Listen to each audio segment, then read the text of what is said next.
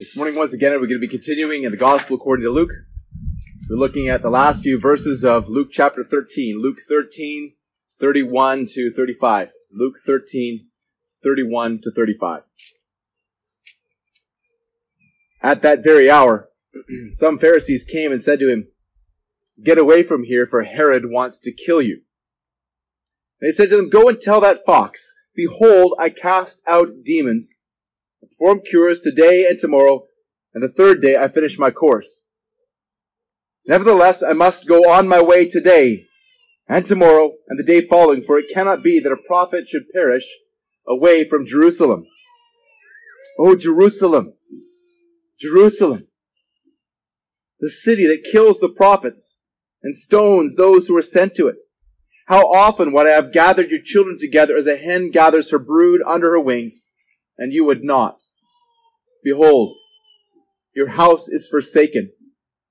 And I tell you, you will not see me until the day you say, Blessed is the one who comes in the name of the Lord.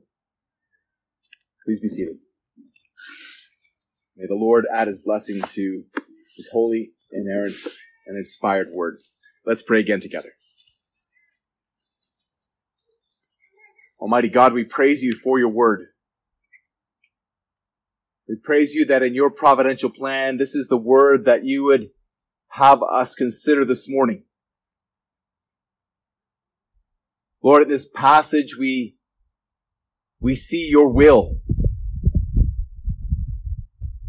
We see that your will was for Christ to come and to suffer and to die. And that nothing could thwart your will, your plan of redemption for your people. But Lord, at the same time, we see people rebelling against your will. Not that they could ever rebel against your decretive will, but they rebel against your moral will. Lord, as they reject the Savior, as they kill the Lord Jesus Christ.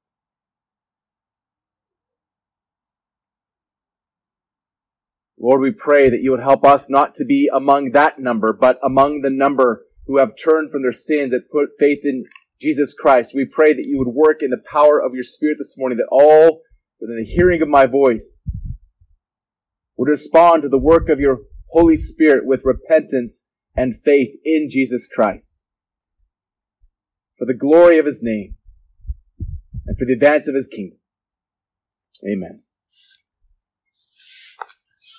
Jesus taught us to pray to our Father in heaven saying, Your will be done. And praying for God's will to be done means that you are asking that God would help you to obey His moral will and to trust His decretive will. God's moral will is summed up in His moral law. God's decretive will refers to His decrees, to His sovereign rule. So when you pray for God's will to be done, you're asking Him to give you active obedience to His commandments. You're praying for passive obedience to submit to His sovereign plan. The scriptures teach God's sovereignty and man's responsibility.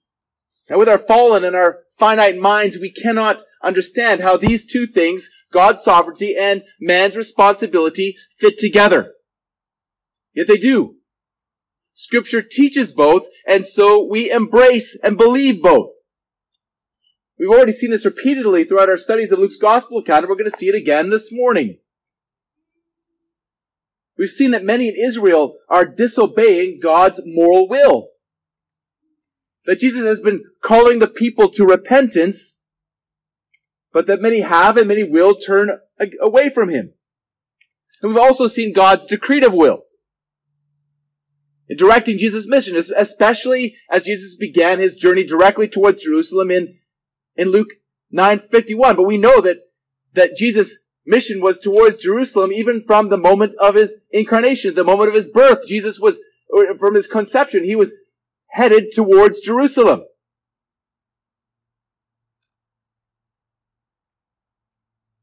God is leading Jesus toward Jerusalem. Remember that Luke gave us a signpost that pointed towards Jerusalem at the beginning of our last passage in Luke 13, 22.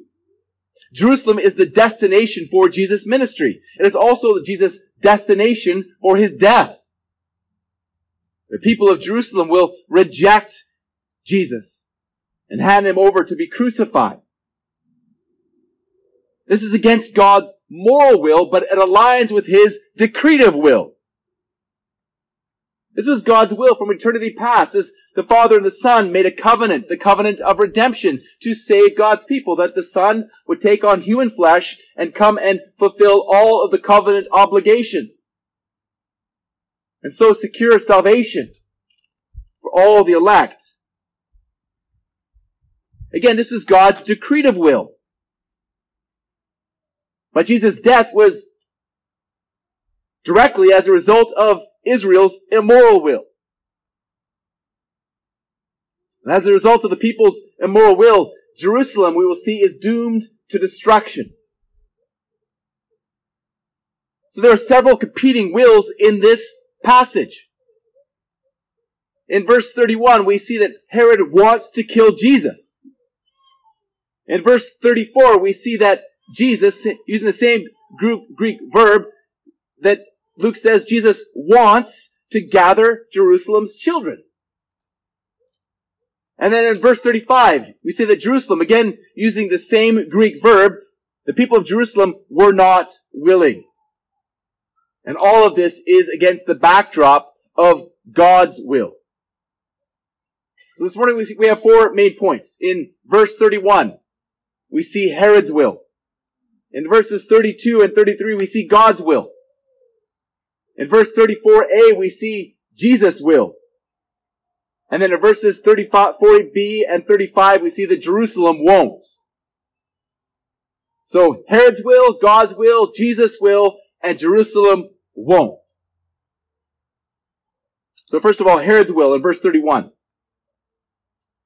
With the beginning of verse 31, Luke tells us that at that very hour, some Pharisees came to Jesus. The words at, at that very hour link what's happening here with what Jesus has just taught in the preceding passage. As Jesus journeys towards Jerusalem, he has been warning the people to turn from their sin. He has been clearly warning the people of what will happen to those who reject him.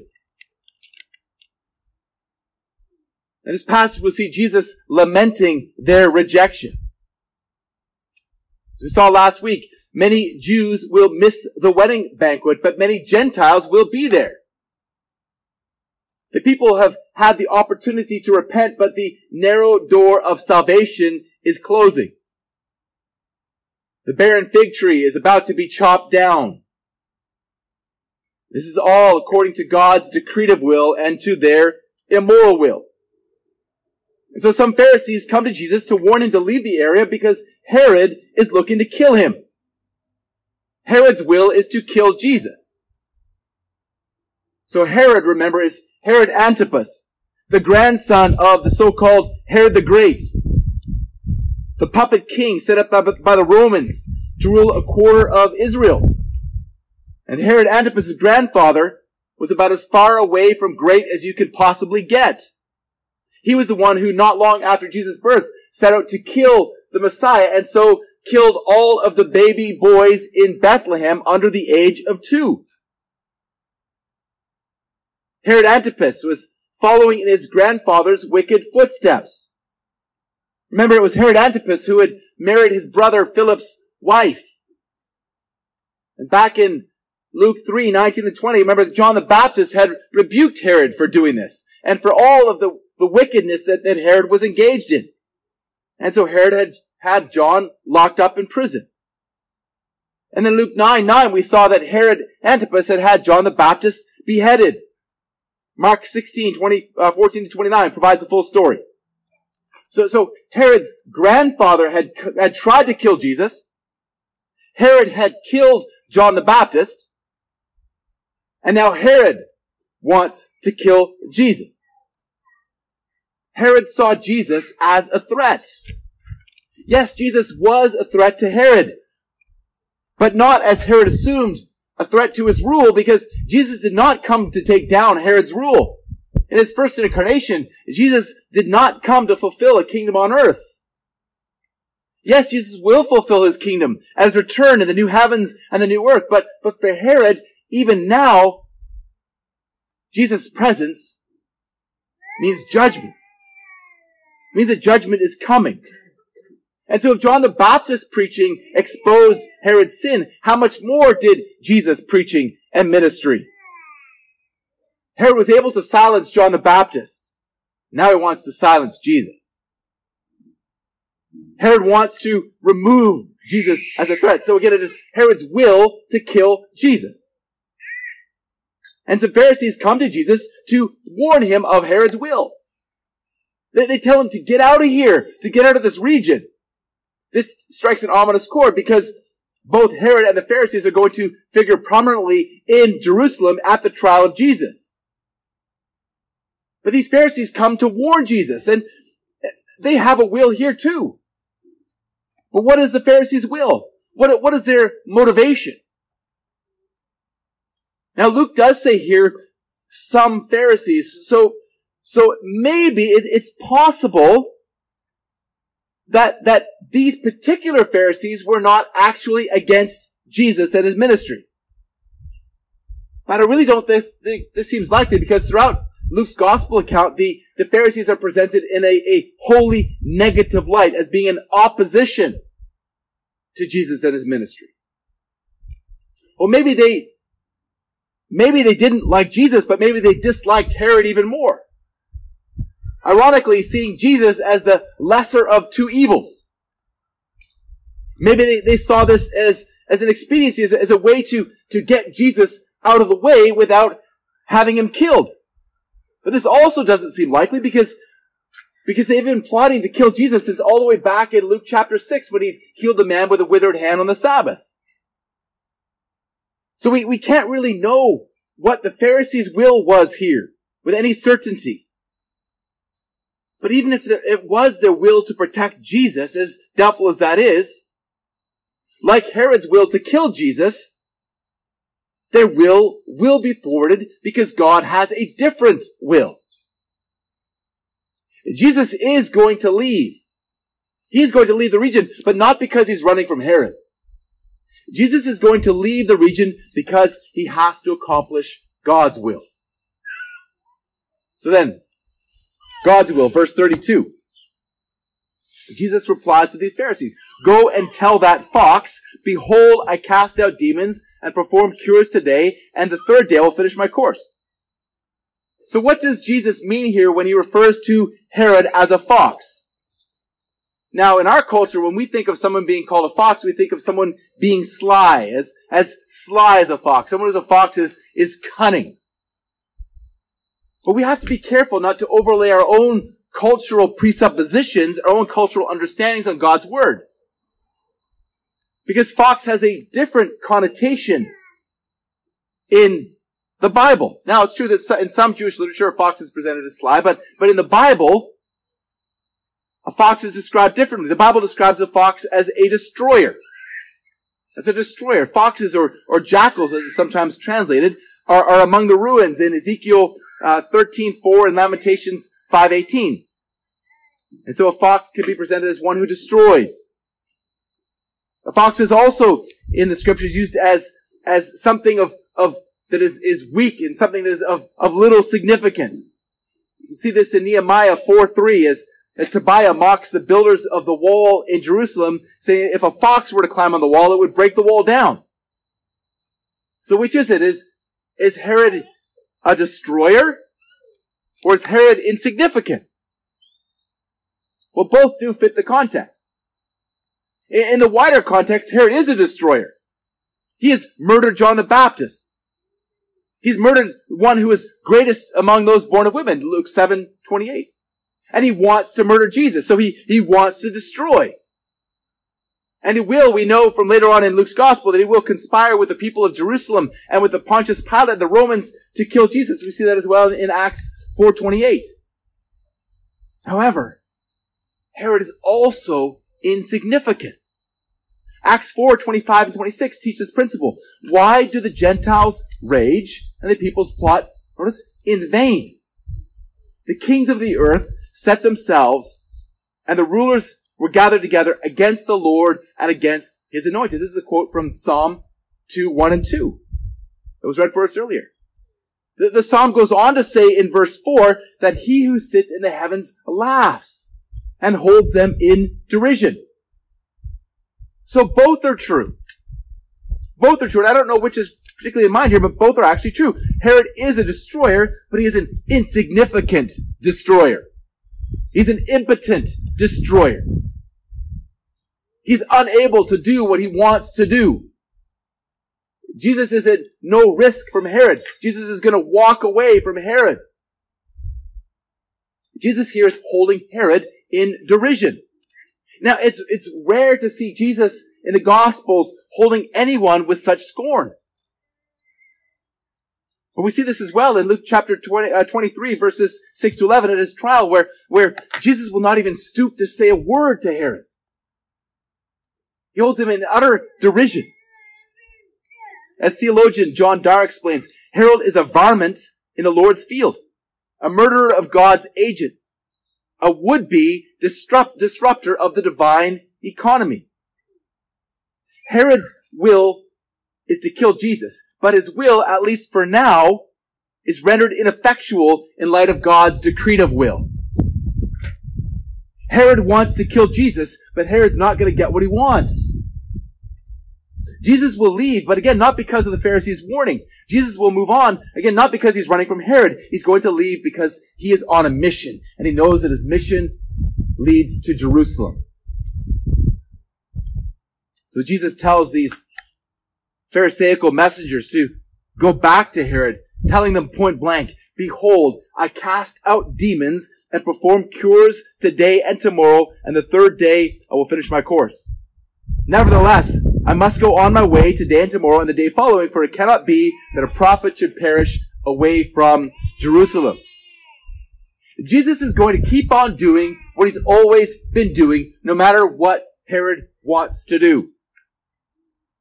Jesus will continue his ministry. Nothing can stop Jesus in his ministry. Now this reference here of today and tomorrow and the, the day after speaks of a, of a quick progression of events, that these, these events are hurtling along, that they're, they're coming quickly. This is a, at the end of a, a brief but God-determined period. Jesus is going to arrive in Jerusalem and continue his ministry through his death. As you know, his ministry will continue through his death, beyond his death. As he's resurrected and as his ministry continues on through the disciples and through the church, through you, all the way until the end at his appointed return. And the end is hurtling on towards his return as well. Notice here that Jesus says explicitly that he must go on his way. It is God, not Herod, who will determine the end of Jesus' time on earth. Again, Herod wants to kill Jesus, but he won't get what he wants because God wants something else. God's will will be done. Jesus will accomplish his goal. The road inevitably leads to Jerusalem. God's will for the life and the ministry of Jesus is in Jerusalem. God's will for the death of Jesus is in Jerusalem. And at the end of verse 33, Jesus says that it, it cannot be that a prophet should perish away from Jerusalem. Again, this is God's decree. Jesus is the prophet to whom all other, other previous prophets pointed.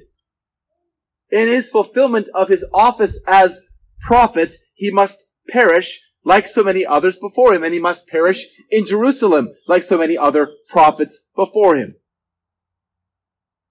We see that we saw this already in, in Luke 424 and, and 11, 50 to 53, that, that the people rejected, the people killed God's messengers who were sent to them with God's word. Jesus is saying that his death, as they reject him, the word of God, this must take place in Jerusalem. The nation has repeatedly rejected those who have come to them with God's word, who spoke the word of God to them, and now the nation is going to reject the word of God incarnate. The nation will reject the Son of God, and this must take place in Jerusalem. It must be the place because this is God's decretive will.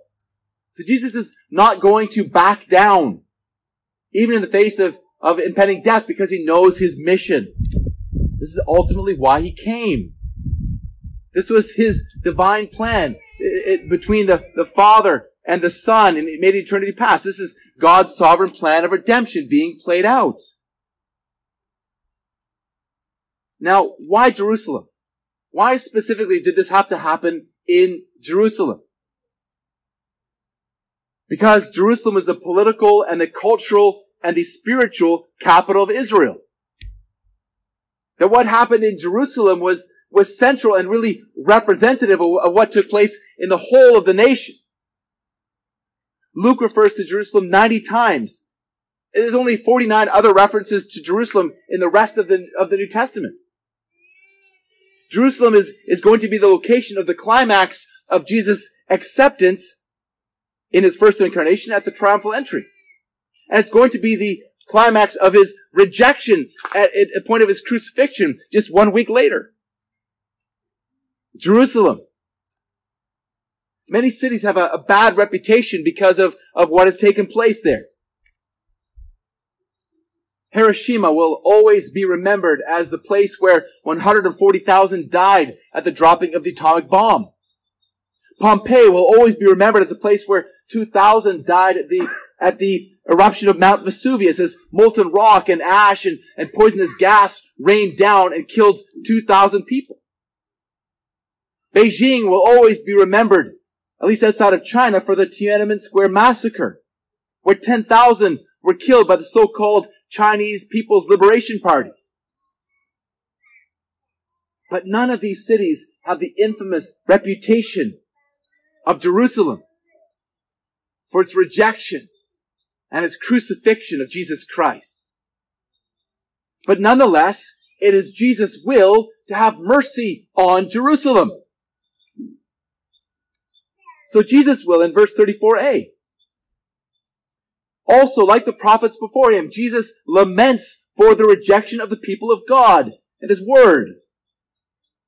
O Jerusalem, Jerusalem, the city that kills the prophets and stones those who are sent to it. How often would I have gathered your children together as a hen gathers a brood under her wings?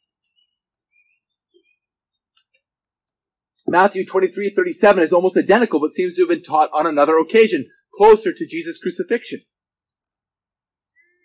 As a repetition, Jerusalem, Jerusalem shows us G- Jesus is grieving deeply over the rejection of the people of the city.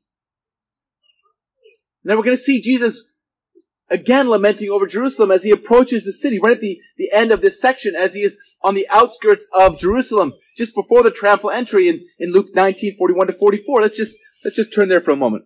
A couple of chapters over. Luke 19, 41 to 44, one of the, only a, a few times in the scriptures we see Jesus weeping. As he drew near, verse 41, and saw the city, he wept over it saying, Would that you, even you, had known on this day the things that make for peace. But now they're hidden from your eyes. So Jesus is there on the outskirts of Jerusalem.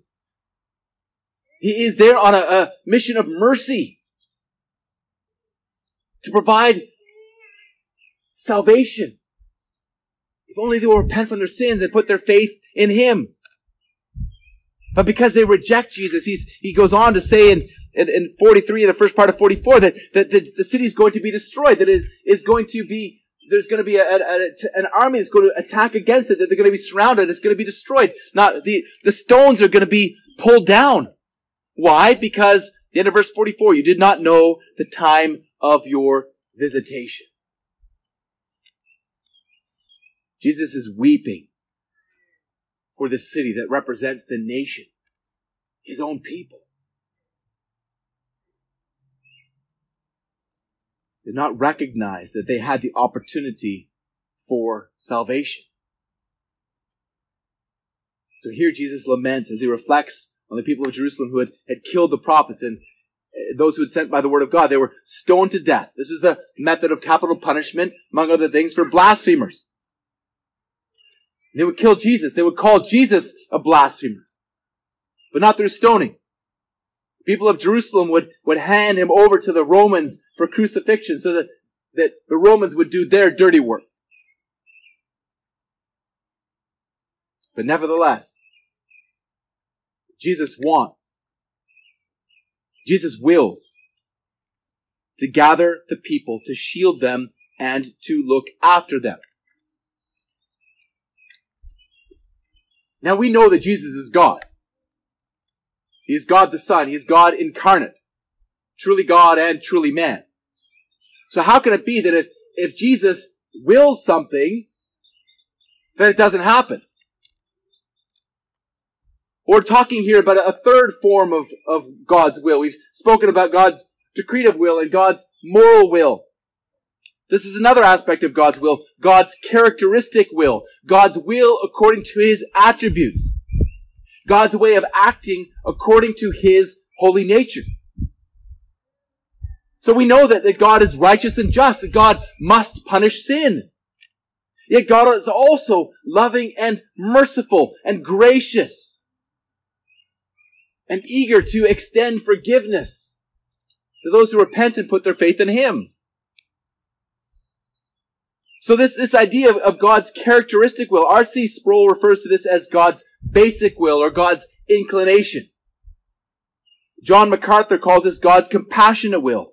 That Jesus came to provide a way of salvation. That this is His mission.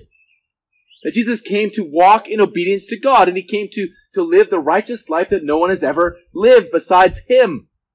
But he also came to be the sin bearer, to bear God's wrath instead of his people, to die the death that we all deserve to die. Jesus' atoning sacrifice was sufficient. There, there was, Jesus' blood was enough for all people to be saved, but it was efficient for the elect that Jesus died to make it, not just to make it possible, but to actually accomplish salvation for his people. Jesus doesn't just get you part of the way and then your will gets you the rest of the way. It's all Jesus. Salvation is monergistic by God and God alone. Jesus came to call people to himself in repentance and faith. We've been seeing this throughout Luke, and, and most recently he's taught again and again since the beginning of, of chapter 12. This, this call is real. It is a sincere offer of the gospel. However, as we'll see, the call of repentance and faith is only effectual in the elect. It's only able to save those who are where the call is, is accompanied by the work of regeneration through the power of the Holy Spirit. But even for those who are not elect, Jesus desires to extend mercy. He desires to extend mercy to the people of Jerusalem, to his nation. We know that God, the Son, has the same will as that of the Father and as that of the Holy Spirit. God's will is identical in each of the members of the Trinity because there's only one God. We're talking here about God's kindness Puritan Thomas Watson says, let us look into God's revealed will, and there we shall find enough to cherish hope and to encourage us to go to God for pardon for our sins. He said in his word that he is rich in mercy, and he does not delight in the destruction of a sinner. And so under this head, Watson says that, that we should look to the, the tender mercies of God and to his precious promises. God is not vindictive even against those who hate him, even against those who will crucify him. It is truly God's will to be merciful even to the wicked. Ezekiel 33:11. As I live, declares the, God, the Lord God, I have no pleasure in the death of the wicked, but that the wicked turn from his way and live. Turn back. Turn back from your evil ways. For why will you die, O house of Israel? unrepentant sinner. The call is going forth again. This is a sincere offer of the gospel for you. For you to repent and turn to Jesus in faith. God takes no delight in the death of the wicked. He's offering to you life in Jesus Christ. But the house of Israel will not. They will not turn back from the evil ways. They, they have a will to die. And so Jerusalem won't. Verses 34b and 35. As Jesus says at the end of verse 34, you were not willing. But you were not willing. Jesus was willing to save them, but they were unwilling to be saved. Now, As we've been discussing, the, the people who, who respond to Jesus, and the, they were going to respond in the same way as their forebears responded to the prophets who'd come before. God is not the author of sin. But they did according to their immoral will, and this was in line with God's decretive will. As Peter proclaims in Acts 2, 22 and 23, men of Israel, hear these words. Jesus of Nazareth, a man attested to you by God with mighty works and wonders and signs that God did through him in your midst, as you yourselves know, this Jesus, delivered up according to the definite plan and foreknowledge of God, you crucified and killed by the hands of lawless men. So, so Peter is saying here that it was God's decretive will that Jesus would come and be handed over, but it is, it is God, it is the immoral will of these men to hand Jesus over to be killed. It wasn't just their will in that moment to kill Jesus. It was that will, it was that, that, their will in that moment not to be saved. So then how does that line up with what we just heard about Jesus' will to save them? A lot of people stumble over these truths. In my conversations with Arminian brothers about God's sovereignty, they almost invariably take the, con- the conversation to the concept of man's free will. They'll, they'll use verses like verse, end of verse 34 as a proof text in order to attempt to prove that the, the, the free will of man supersedes the sovereignty of God. They, they believe that, that human beings are free that they're free and that they're able to choose God. However, free will as they understand it is not a biblical concept. If you look through your scriptures for the, the words free will, the only place you'll actually find is in the context of a free will offering. Free will as they understand it is not biblically accurate. Man cannot and man will not choose to obey God's will because man's will is bound in sin. Man is not morally free. Yes, people are free in a sense, but they're only free to act according to their nature. Because all human beings have a fallen nature, they also have a fallen will. And they will always make immoral choices. Immoral according to the holy standard of God's moral will. As Romans 6 explains, unbelievers are slaves of sin. So people will always choose sin unless God does a work of regeneration in their hearts. However, God chooses to save some according to his purpose of election, according to his decretive will, according to his sovereign plan. So read in John 1, 12 and 13. But to all who did receive him, who believed in his name, he gave the right to become children of men, rather to become children of God. Now hear this, were born not of blood, nor of the will of the flesh, nor of the will of man, but of God. Similarly, John 6, 44, no one can come to me unless the Father who sent me draws him. In Romans 9, 15 and 16, God says, I will have mercy on whom I will have mercy. I will have compassion on whom I will have compassion. So that it depends not on human will or exertion, but on God who has mercy. So those who are saved are saved because of the primacy of God's will. Not because of their alleged free will, but because God has given them a new heart. Because God, the power of the Holy Spirit has, has granted them repentance and faith and, and, and changed their wills. So that they are now free to choose God in a way that they were never free before. But Arminians do not understand how, how God's sovereignty and man's responsibility fit together.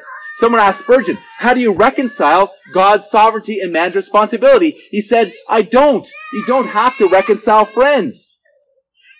So do you see what Spurgeon is saying there? He's saying that God is sovereign and man is responsible. God's will will stand. Human beings are responsible for their sinful choices, for their willfully sinful choices. This is a mystery. This is an apparent paradox. But again, scripture teaches both, and so we embrace both. So God here is making the offer of salvation. This is actually mercy that's being extended to these people yet again. But some people would say, well, maybe I'm not elect. I, I won't choose God because I'm not elect. Well, that's really just compounding sin. It, it's making God an excuse for not repenting. If you want to die and be eternally separated from God, you have no one to blame but yourself. John 5:40 You refuse to come to me that you may have life.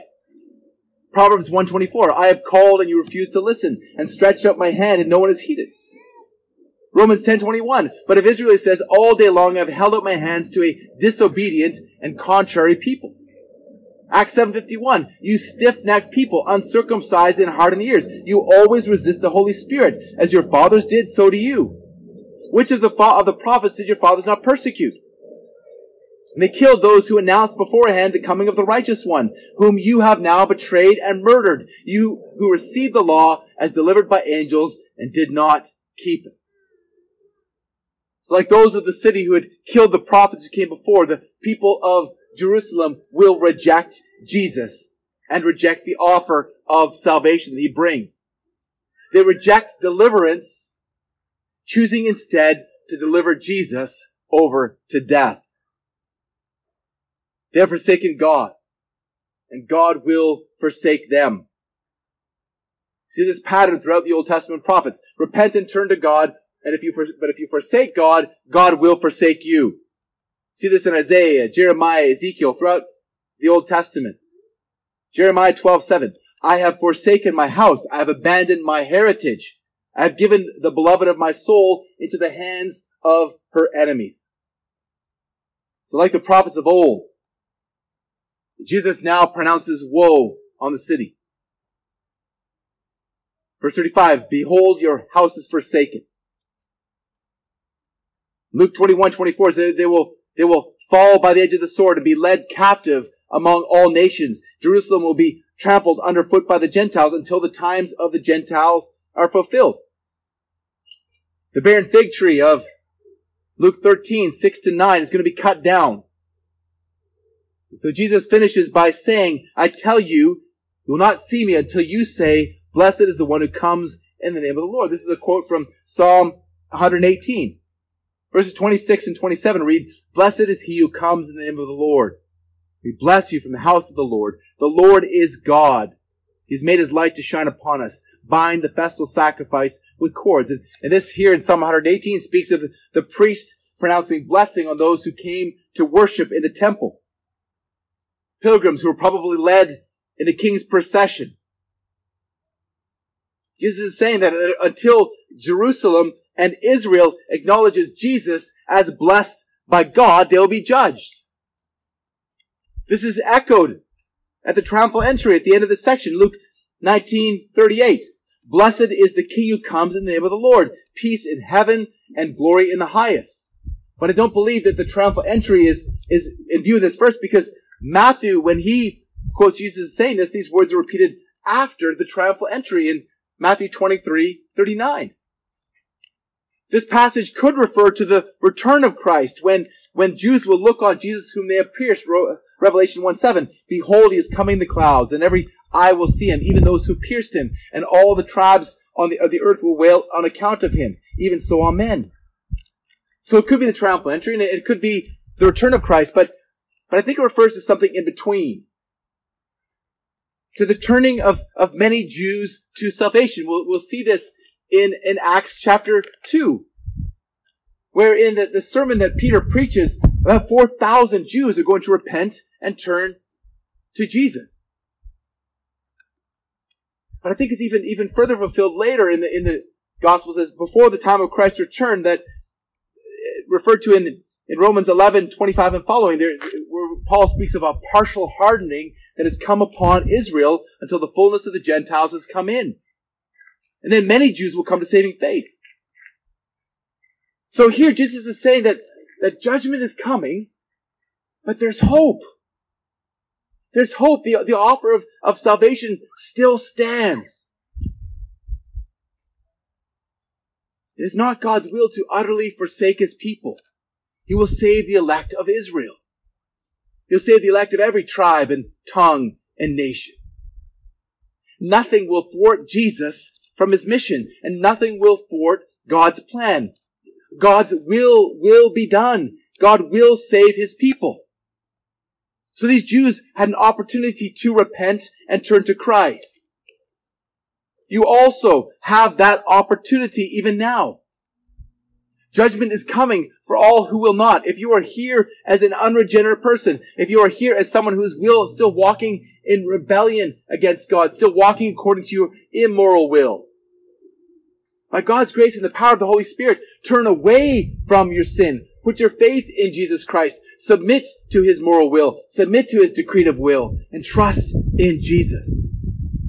God is calling you to submit to His moral will and His decretive will. Is your will submitted to God?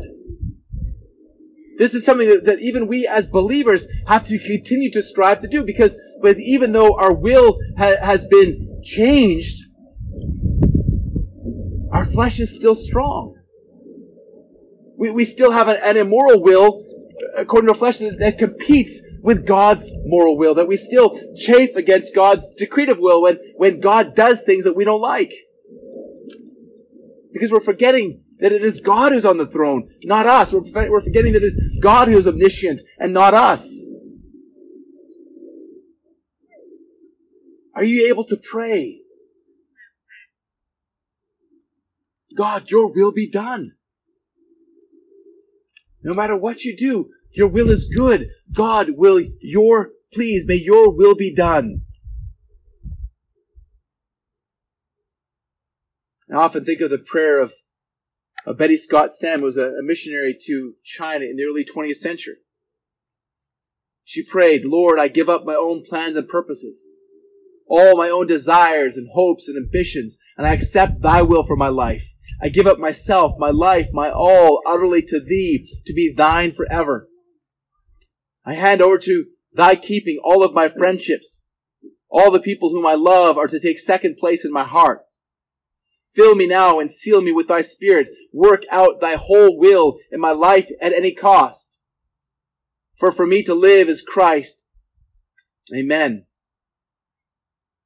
Well, Betty Scott Stam and her husband were martyred in the Boxer Rebellion in China. Both of them killed because they had decided to follow Jesus.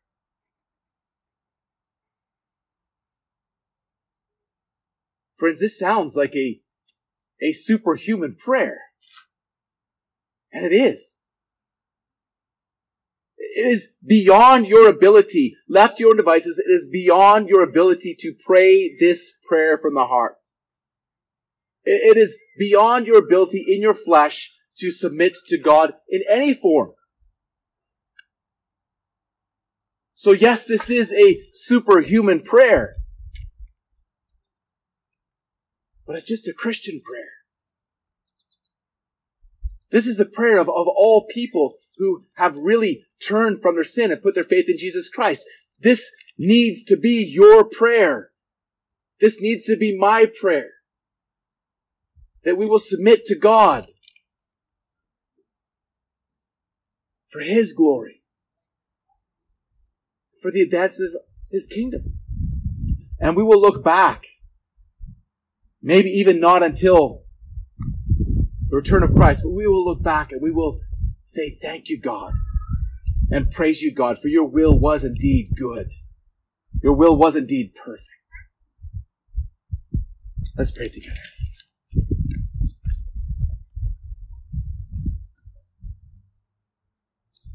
Almighty God, we praise you for your perfect will. Help us, Lord, to have a biblical understanding of your will, of your moral will and your decretive will, and also of your characteristic. That we will look to you with confidence. We will trust you no matter what comes to pass. That will be faithful to you no matter what temptation rises before us. Lord, for the glory of your name, may your saints in this church live in such a way of, of conscious submission and obedience to your will out of worship for you. Lord, we pray that you would work your will in the lives of any unbelievers who are hearing this as well. That you would grant repentance and faith, that you would grant new life, that you would grant joyful submission to you, holy God, in all things for your glory and for the advance of your kingdom.